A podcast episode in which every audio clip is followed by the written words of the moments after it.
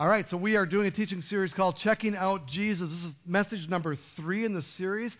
I'm going to say it out loud. I want you to go online if you missed the first two. And I know the weather's been lousy and all that, all the Minnesota excuses. So you can go online. You can catch up with the first two. I'll refer to them just a little bit uh, here and there, but I, I just want you to know it's out there, crosswinds church dot com, and you're on your way. By the way, we're, we're, we're starting to get ready. We're not there yet, but we're getting ready Um, to start streaming our messages. That is not permission not to come to church, but we're going to live stream them uh, because we know that sometimes we travel and sometimes, um, you know, as there's people who can't get out of their homes sometimes, uh, snowbound, so we can figure out some of, we're experimenting soon, so that's all coming at you. Let me ask you a question. Have you ever done something for the wrong reason? Right? Can you think you did something and you know what, the re- it wasn't that it was bad what you did, but for the wrong reason. So so I did that. What came to my mind was when I was fifteen, sixteen years old, and I went to serve at a Christian camp. And if I'm going to be honest with you, the reasons I went to it, number one, uh, to escape Duluth. I was invited to go to camp, well, because it's never summer in Duluth, but July and, and August, which is which is, you know, two gorgeous months, and um, I could leave. Don't we all kind of despise the town we grew up in at, at fifteen, sixteen years old? So I got up and I went to this island where I had done camp for years and years, and they wanted me to come and be like a counselor in training, and then they also wanted me during girls' camp, which lasted a month, to be in the dish room washing dishes and helping to cook food, that sort of thing. So Escape Duluth was my number one motivation. Number two, to have fun. I like nature. I like canoeing. I like all the swimming outdoor stuff. So so why wouldn't I want to go to, to Lake of the Woods and be in an island for two months of the, the whole summer? And then the third thing is, maybe you caught this, but July was going to be girls' camp. And I was fifteen. And I figured that the, the, the ratio of men to women was in my favor. And I still didn't get anywhere with anybody. All right, so... Right? So going to Christian camp in the summer, um, what is the right answer? What's the right answer? Why should you go to Christian camp at a, in the summer? Right? Come on, you know, it's a Sunday school answer. To serve Jesus. Wasn't even on my list. Didn't didn't make the cut. And so when I came to you in the very first message of the series, I asked you to consider a question. The question is, if you're a follower of Christ, why do I, why do you follow Jesus? And I said, if we're honest about it, there's a wide variety of of answers. You know, for some of us, it's to keep the marriage in some kind of um, harmonious state. For some of us, it's we don't know any different. We grew up in it, and we're just doing. Some of us, our friends go, so we follow them. And and I said, you know, those are all fine, but but they're not the they're not the right reason. Because if you're following a group to church, you're not really following Jesus. You're really following a group. And if you're just doing what your parents raised you to do, you're really not following Jesus, you're really following your parents. And, and of course we want to influence our children, but we want to make a decision for a, a better reason. So the thesis of the series that we're in is the only reason to really follow Jesus is Jesus. Right? For some of us, we got to we got to shake off certain things of our past in order to get to this point where we can go, the reason I follow Jesus is because of Jesus. And by the way, conversely, the only reason not to follow Jesus is Jesus, because some of us are not following Jesus. We're keeping God at a distance, and we have all kinds of reasons, and I, and you can figure out what they are, because if it's you, you know what it is. And my, and my question for you, is it Jesus? Is Jesus the reason you don't follow Jesus? If it is, I'll surrender. But if it's something else, then I would say, oh, you got to check out Jesus. You got to check out Jesus, because the answer to following Jesus or not has to be found in him, not in how poorly the church is or how poorly Christians have represented Jesus in the past. We surrender. Those of us who are following Jesus, we mess this whole thing up. We are not good examples, but we are not Jesus. We're just following Jesus. So if you're going to follow Jesus, come with us, but make it about Jesus. So that's why we're calling this series Checking Out Jesus, and that's where we're headed. Now, when I read the Bible, especially the Gospels, I think the invitation of Scripture, the authors of the Bible, is for us to check out Jesus. I think that's why they wrote stuff down, especially the Gospels, Matthew, Mark, Luke, and John. Those, we don't even think of it, someone actually writing these things, but they were motivated. These authors were motivated because they were preserving what they had experienced. They wrote out the stories of Jesus, the events that took place. I don't like to use the word story sometimes because it sounds like a bedtime thing. you know, like once upon a time thing. And that's not what it is. This is the stories of Jesus, the actual events that they experienced. They wrote to convince us about what they were already con- convinced of, right? They were already following Jesus. They were devoted. In fact, they were so convinced that they dedicated their entire lives to following Jesus. After Jesus arose and went to heaven, the Bible says, those guys were sold out. In fact, they they suffered as followers. And with one exception, all of them died of unnatural deaths. As far as we, we know, we don't have, this is not from the Bible. You can read about every single death. But history has handed us the stories of how they died. And, and there's no reason not to think they're reliable. But with one exception, they all died unnatural deaths. Let me just review a few of those for you, just in case this is new information for you. So James, the brother of John, who wrote the Gospel of John, was executed by Herod. And you can read about that. This one is in the Bible, Acts twelve. You can read about that. And the year was about forty-four A D. Paul, the Apostle Paul, was beheaded by Nero. Peter was crucified by Nero. Now, when, cru- when, when Peter was faced with crucifixion, uh, legend has it, or history has it, that he said, I don't want to be crucified because that's how my Lord Savior Jesus died, and I'm not worthy to die the same kind of death. So they just turned the cross upside down and said, good, now it's a different kind of death. Get on. And that was how he died. Andrew uh, was reported to be crucified in Greece. By the way, notice that they're all in different places because the gospel spread and the, and, and the disciples went to different places to spread it. Thomas, he was died by swords in India. There were four soldiers that pierced him all at the same time. Philip was put to death in Asia Minor. James, the son of Alphaeus, not the brother of Jesus um, and not the brother of John, but the son of Alphaeus, was stoned and then clubbed to death, according to Josephus, who was a historian of the day. And then John, John's the exception. John probably died of old age. He was exiled to, a, to an island, Patmos, and that's where he wrote the book of Revelation, which none of us understand. So we have that, right? So they were so convinced that they lived out their days, they suffered, they were stoned, they were beaten, and they, most of them, all of them, died because of their faith in Christ. They were so convinced that not even one of the disciples walked away and went back to their old lives. Think about that for a moment. If, if some of you, raise your hand real quick. You go, I'm a transplant. I'm here. I used to live somewhere else. This is not my hometown. Okay. So if you lost your job, if you had no hope for a new job, if everything in your life was kind of falling apart, and you're still kind of on the young side, your parents live somewhere else, what would you do? And I'm telling you, a lot of us, the natural thing at least would be consider going back to where we came from, going home. Whatever, if whatever brought you here disappeared, the tendency is to go to the place of security, especially if our parents are still living and there's a home to go to and to move into and to watch their television, their cable instead of your own, right? Not even one of the disciples did that. None of them. If this was a lie, if they were making it up that Jesus rose from the dead, would they live their lives out the same, or would some of them going, there's a better way to make a living? There's a better way. I still own a boat, right? I mean, there's things that they could they could do and go back to, and none of them did that. Instead, they remained and they became totally devoted to Jesus for the rest of their lives. Now, what went through my mind was, what would it take to start that journey with God? What did it take for the disciples to start that kind of a relationship with, with, with Jesus, right? And, and I'm and I'm still, for them, I would say they, they they didn't have a church to go to. They didn't have a people to follow. Their parents weren't saying, and by the way, you need to follow that guy. None of that was happening for them. Right? They were just living their lives and going to synagogue and good Jewish boys. And the only reason they had to follow Jesus was Jesus.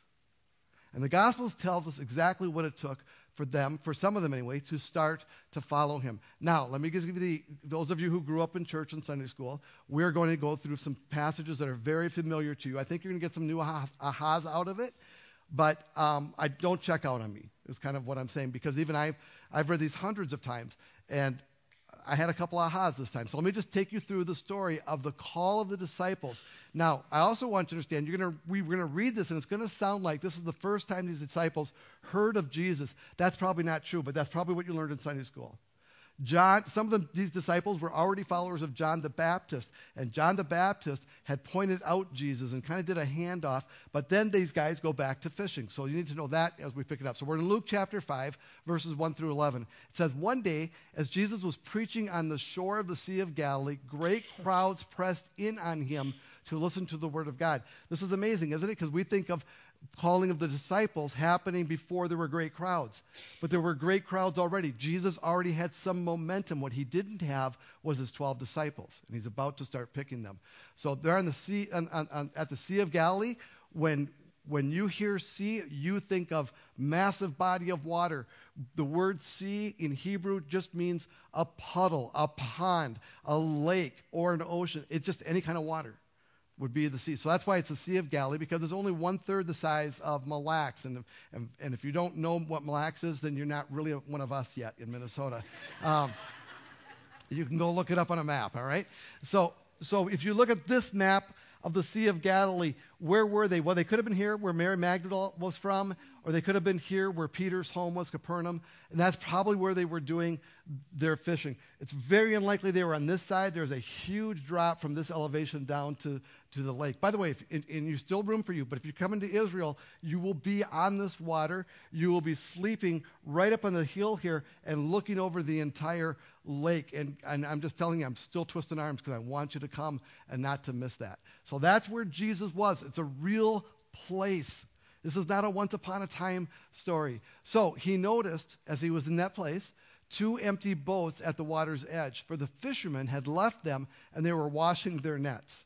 Right? Now, when you hear the word boat, you, we all have something different in our in our minds, but this was not a lund or, or a motorboat. This was a boat that um, would be first century. Now, what would that look like? Well, how would you know? And the answer is we do know. We know because in nineteen eighty-six, there was a drought, and by the way, they're siphoning more and more water away from the River Jordan that feeds into the Sea of Galilee, so the water level has been dropping, dropping, dropping, more exposed shoreline, and one of the guys out on the shore one day when the when the water was receded greatly saw something sticking out of the of the earth. You know, where there used to be water, now it's exposed, and what it was was this boat, and they dated it to the first century. So they very carefully excavated it. And if you come to Israel with me, you will see this boat. Because there's a, they put it into this museum building right along the seashore. And outside, they show you what the boat would have looked like in Jesus' day. Because it's the first century. Now, they call it the Jesus boat. The odds of Jesus actually being in that boat are very, very, very, very remote. The odds of Jesus being in a boat exactly like this, very, very, very high. That's what it would would look like. So that's what you can picture in your mind now. Stepping into one of the boats, Jesus asked Simon, its owner. Now that's kind of important. I know it's two words that just slipped by, but Simon owned the boat. He had a business. This is what he used every day. He wasn't one of the one of the hired hands. He was the boat owner. So he asked Simon, its owner, to push it out into the water. So he sat in the boat and he taught the crowds from there. Why did he do that? You're from Minnesota. You know this. Why did he go get, push me out in the boat a bit? Because sound is inc- it's incredible. Some of you know that L- Lori and I live on, on Lake Zumbro. And I'm telling you, sometimes some of you have boats on Lake Zumbro, and you stop. You don't know where my house is, but you stop because we're not telling you. But you're out in the water, and you're fishing or something, and your motor's running, and you think nobody can hear you. I just want you to know we hear every word. We hear, so be careful when you're in front of my house of what you're talking about, because it'll haunt you, all right? But that's how sound, it just carries like that. And so Lori has to remind me we're in the boat. She goes, shh, people can hear us, right? When he had finished speaking, he said to Simon, who was the bo- owner of the boat, now go out where it is deeper and let your let down your nets and catch some fish. And I'm going to tell you, some pastors will say, now look, Let the, excuse me, now go out where it is deeper. Go where it is deeper. Go where it's deeper. And they'll make a big point about this deep thing. Do you know what going deeper means? Going deeper means you need to go out on the surface of the water where the earth is farther from the boat. That's what going deeper means. It is not a spiritual thing. It is not, oh, we're, we're going to go deep today. This is how we grow as Christians. It's not that. It's a It's a geographical, physical thing. They just went to the water is deeper. Why? Because that's where Jesus was hiding the fish. That's why they did that, right? Master, Simon replied, we worked hard, hard all last night and didn't catch a thing, but if you say so, I'll let down the nets again. Okay, how I just read it to you is how most of us read our Bibles. We just read it without putting any emotion into it. I'm going to tell you how this was really said and, and what was taking place, because Simon was being extremely sarcastic to Jesus. Here's what he said. Master, Simon replied, we, the professional fishermen, the people who grew up on this lake our whole lives, who fish for a living, who know how to swim, right? We fished all night. We worked hard all night. We went to all the hot spots all night, and we didn't catch a thing. But if you, Nazareth preacher boy, who grew up, who grew up far from the water, who probably doesn't know how to swim, who's never caught a fish in your life, as we're guessing, right? But if you say so, I'll let the nets down again. Right? I think that the sarcasm is all over it. How could it not be there?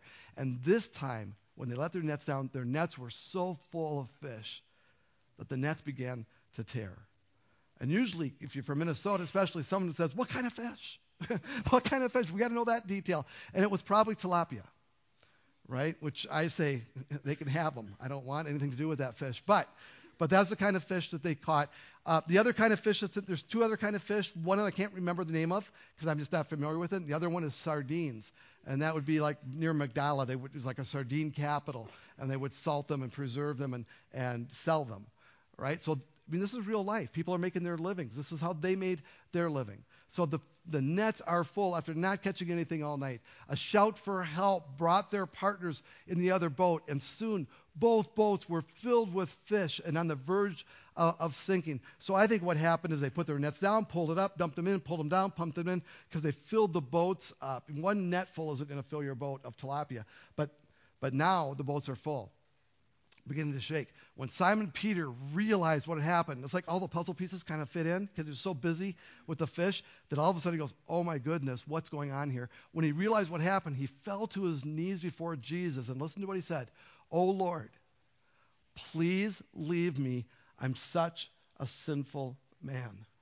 When he realized that this was a God moment, when he realized that this preacher boy was a preacher man and he could do this, suddenly he was overwhelmed with a sense of unworthiness, a sense of fear. Oh, Lord, get away from me because I'm sinful. I'm sinful. For he was awestruck by the number of fish they had caught, as were the others with him. So here's what happened.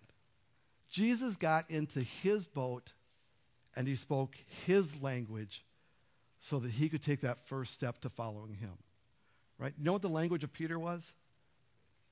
Fish in a net. That was the language. It was just a bunch of fish in a net. I decided to give you something better than tilapia to look at. Um, for those of you who don't know, those are uh, walleye. All right, so I'm not going to say that I caught them, but I did. All right, so um, let's go back to the text. His partner, James and John, the sons of Zebedee, so those guys, their brothers, were also amazed. Why were they amazed? Because they were fishermen. They too understood. They were speaking, Jesus was speaking his language. So Jesus replied to Simon, don't be afraid. Why did he say don't be afraid? Because Peter was afraid. Right? It's not complicated. He was afraid. From now on, you'll be fishing for people. And this is the point, if you grew up in Sunday school, where the teacher would look at you and he'd say, and that's what God wants you to be. He wants you to start fishing for people. And that's what the video showed. You know, the guy catches the fish. By the way, was that the greatest impersonation of a fish you've ever seen? Man. So he's pulling the fish, the guy up, pulls him up, and it, two hours later, the guy's fishing, and the shoreline's full of the fish they've already caught, the men and women that they've and kids that they've already caught. That's not how it works. And that's not how it worked for Peter. Jesus was making a statement. You are going to become a fisher for people. You're not there yet, but you're, that's where we're headed. So as soon as they landed, as soon as they landed, as soon as they landed, he made a choice. They left everything, his boat, his business. Probably said, hey, you're my brother, you're my cousin, take care of my boat for me. And you can use it all you want, right? Just don't let it, you know, make sure you're covered every night, that kind of stuff. They left everything, and they followed Jesus. What does follow Jesus mean? They went where he went. They hung out with him. They camped with him. They hiked with him. They walked with him. They learned from him. They were. This was a normal thing for rabbis to do, is to gather people around them and call them the disciples. And they were disciples of, of Jesus. And what I want you to understand is when they made that first choice, when they left the shoreline, they didn't know a lot. They didn't. They weren't mature in their faith, right? They didn't know that Jesus was the Messiah. They just thought they were following a rabbi, an amazing rabbi, but a rabbi. They didn't go, we're following Jesus. He's the Messiah. They had no clue who he was. They didn't know that Jesus would die on a cross for their sin. That concept was completely foreign to them. They had no idea about what Jesus, who he was and what he was going to do. They had no idea where they were going to go. They had no idea what they would do. What's our? They had no idea what what their theology was and how it wasn't in order, right? None of these things were thought through. They were fishermen. And Jesus chose them, come and follow me. And they, to their credit, as soon as they got to shore, they left everything and followed him. They began that journey. They had no idea what Jesus meant by fishers of men. Okay, we're in. That's what we've always dreamed of being, is fishers of men. No, not, they didn't do that. They didn't have a plan. All they had, the only reason they followed, is they looked at Jesus and they said, I'm in. I'm following that guy. Because they were convinced. And I think the part of them is like, I don't want to miss out. Wherever this train is going, with this that guy, whatever what he just did there, he just spoke my language. With him, I am going as far as it goes. And I don't know where it's going, but I'm not going to miss out on it. That's the power of a filled net for fishermen. Now, my family can relate to that. Besides golfing, which is my number one love and occupation of summer, fishing would be number two. I don't fish much around here because, frankly, um, I wouldn't eat anything out of these waters. But that you go ahead and enjoy yourself. Um, we go up north where my dad had a cabin on an island in Rainy Lake just over the border in Canada. That's where these, these are Canadian fish, healthy, good-looking fish, right? And we go fishing out in the boat. So that's my current boat right there, and probably my future boat for a while. And uh, that's Molly and me.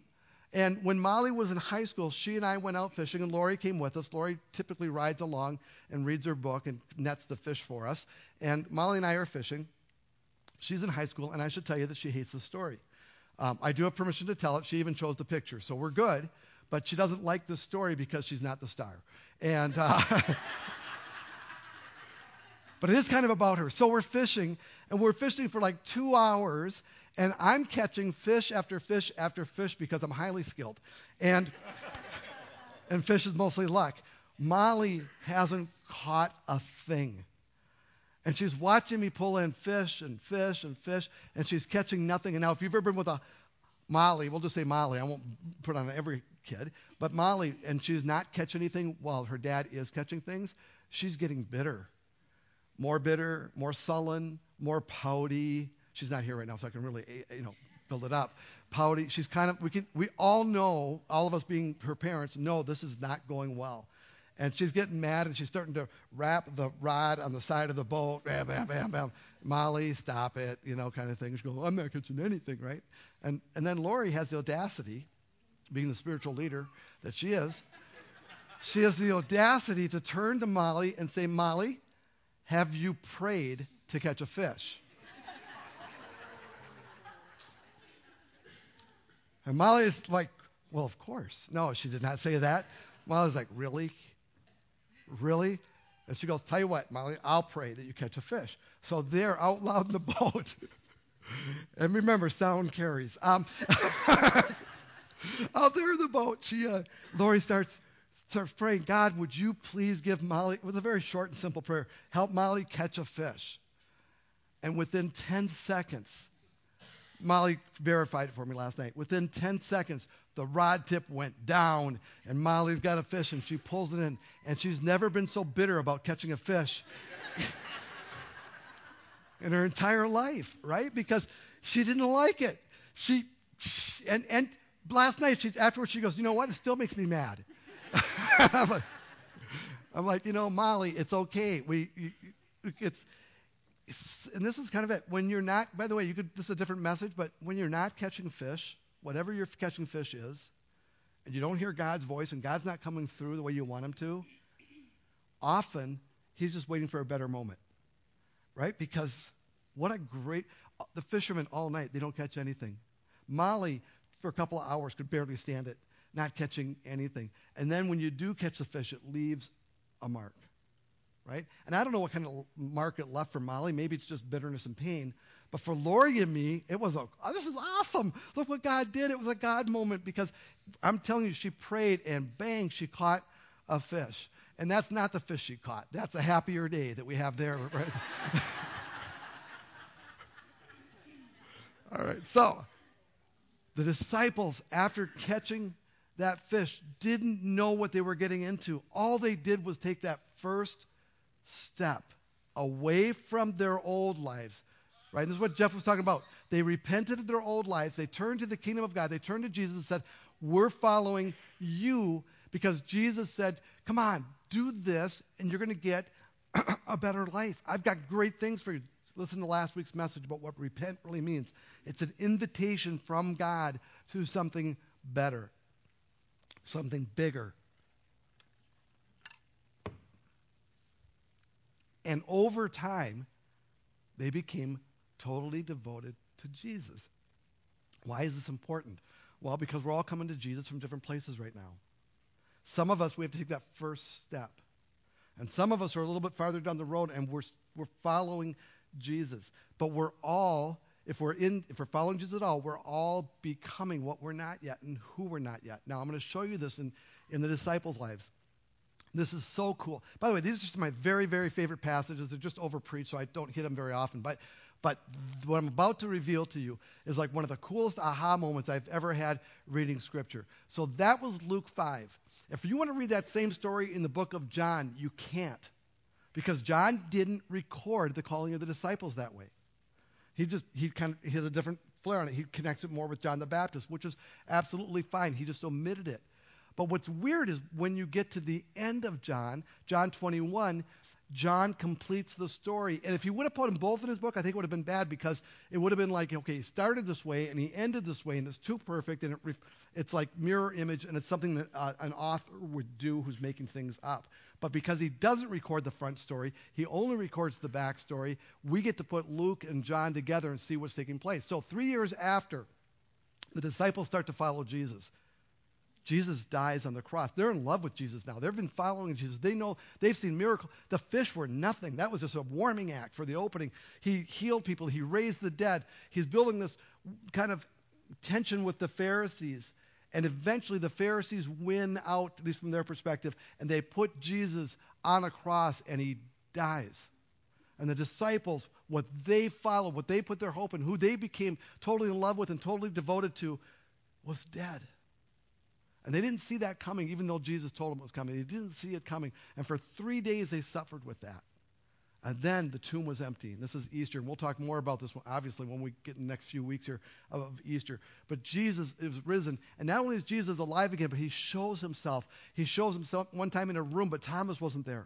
And we talked about this in the first message. Then he shows himself again, and Thomas is there. But because Thomas wasn't there, the disciples are all excited. Jesus risen from the dead. He's alive. And Thomas says, no, I saw him dead. I won't believe unless I see the holes in his hands and touch the, the hole in his side.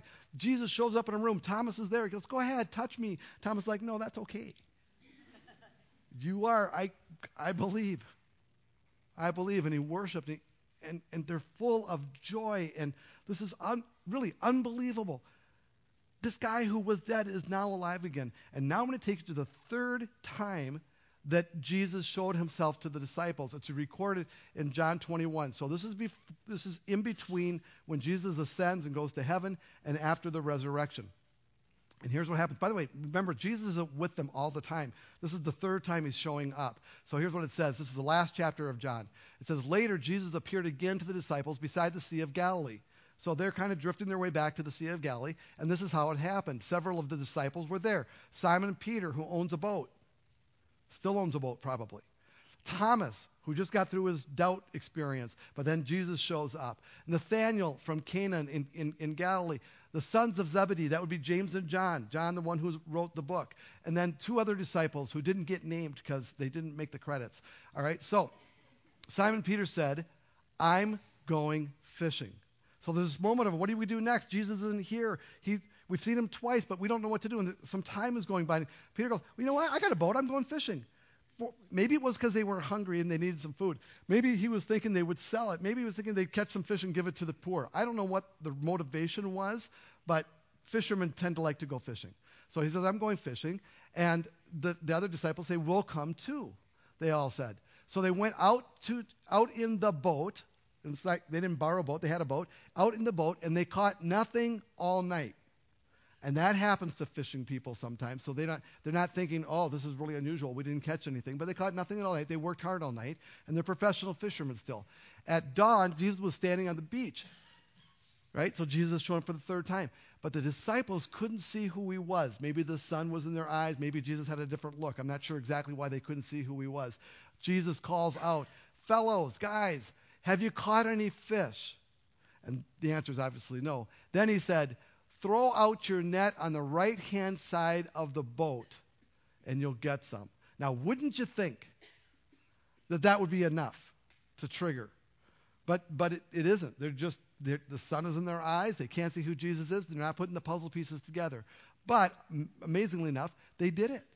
So they threw the net on the other side, and they couldn't haul in the net because there were so many fish in it. It was so heavy.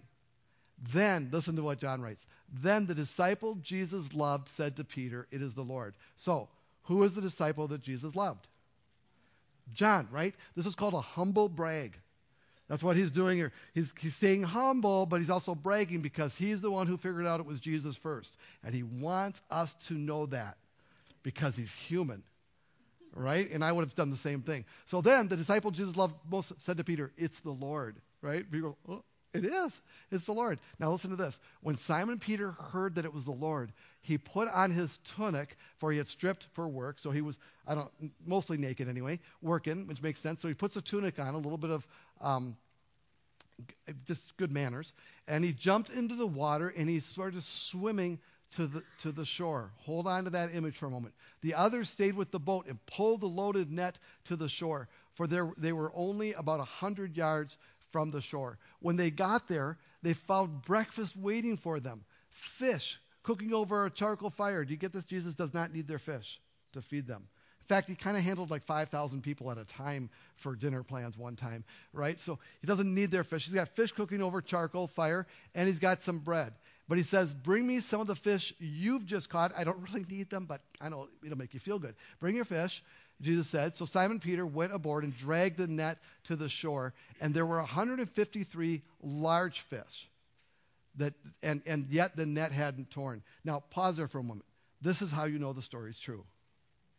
Fishermen count fish. We know for the rest of time that there are one hundred fifty-three fish in the net. Who cares? And the answer is fishermen do. They can't, they, they, they can't help themselves. They're going to count it up. But there's one hundred fifty-three fish. Now, come and have some breakfast, Jesus said.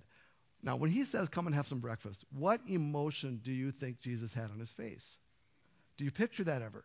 Most of us picture Jesus always being serious and stern. I think he was laughing. I think it was, come on, you guys. I know one hundred fifty-three. Awesome. Come on. Let's eat some fish together. And he's, I think he was laughing out loud because he was replaying their very call in a way that, that, they, that they would never forget. But do you remember Peter's response to the first time this miracle took place? He falls to his knees and he says, get away from me because I'm afraid and I'm a sinful man. And I don't know who you are, but I'm this isn't good. You've got to move away from me. And Jesus says, no, no, no, Peter, get up. Come on, I'm going to make you fisher, fisher of men. And this time, when John tells him it's the Lord, what does he do? He doesn't fall to his knees and say, get away from me. He dives in the water and starts swimming as hard as he can to get to that shore because he loves Jesus and he knows Jesus loves him. And he's changed. And by the way, the, you have to read the rest of chapter twenty-one yourself. This is this is where Peter's going from, you will be a fisher of men, to now you are a fisher of men. After this point, that that prophecy of Jesus, you become a fisher of men, that came true, and Jesus become, or Peter becomes the leader and the evangelist that we know he is. So we're back to the shoreline now, and none of the disciples dared to ask him, who are you? because they knew it was the Lord. They knew it was the Lord. They knew exactly. All the puzzle pieces were fitting. They knew it was the Lord. And it helped because John told them it was him too, right? Then Jesus served them the bread and the fish. He served them breakfast. And this was the third time Jesus had appeared to his disciples since he had been raised from the dead. You know, my prayer is, usually at the end of a message like this, I have, and now you need to go read your Bibles, and now you need to go do this. At the end of this message, my to-do is a little bit different. I just have a prayer. First of all, it's a, it's a prayer for us, for you and for me. And my first prayer is this, that we would join the disciples in the adventure.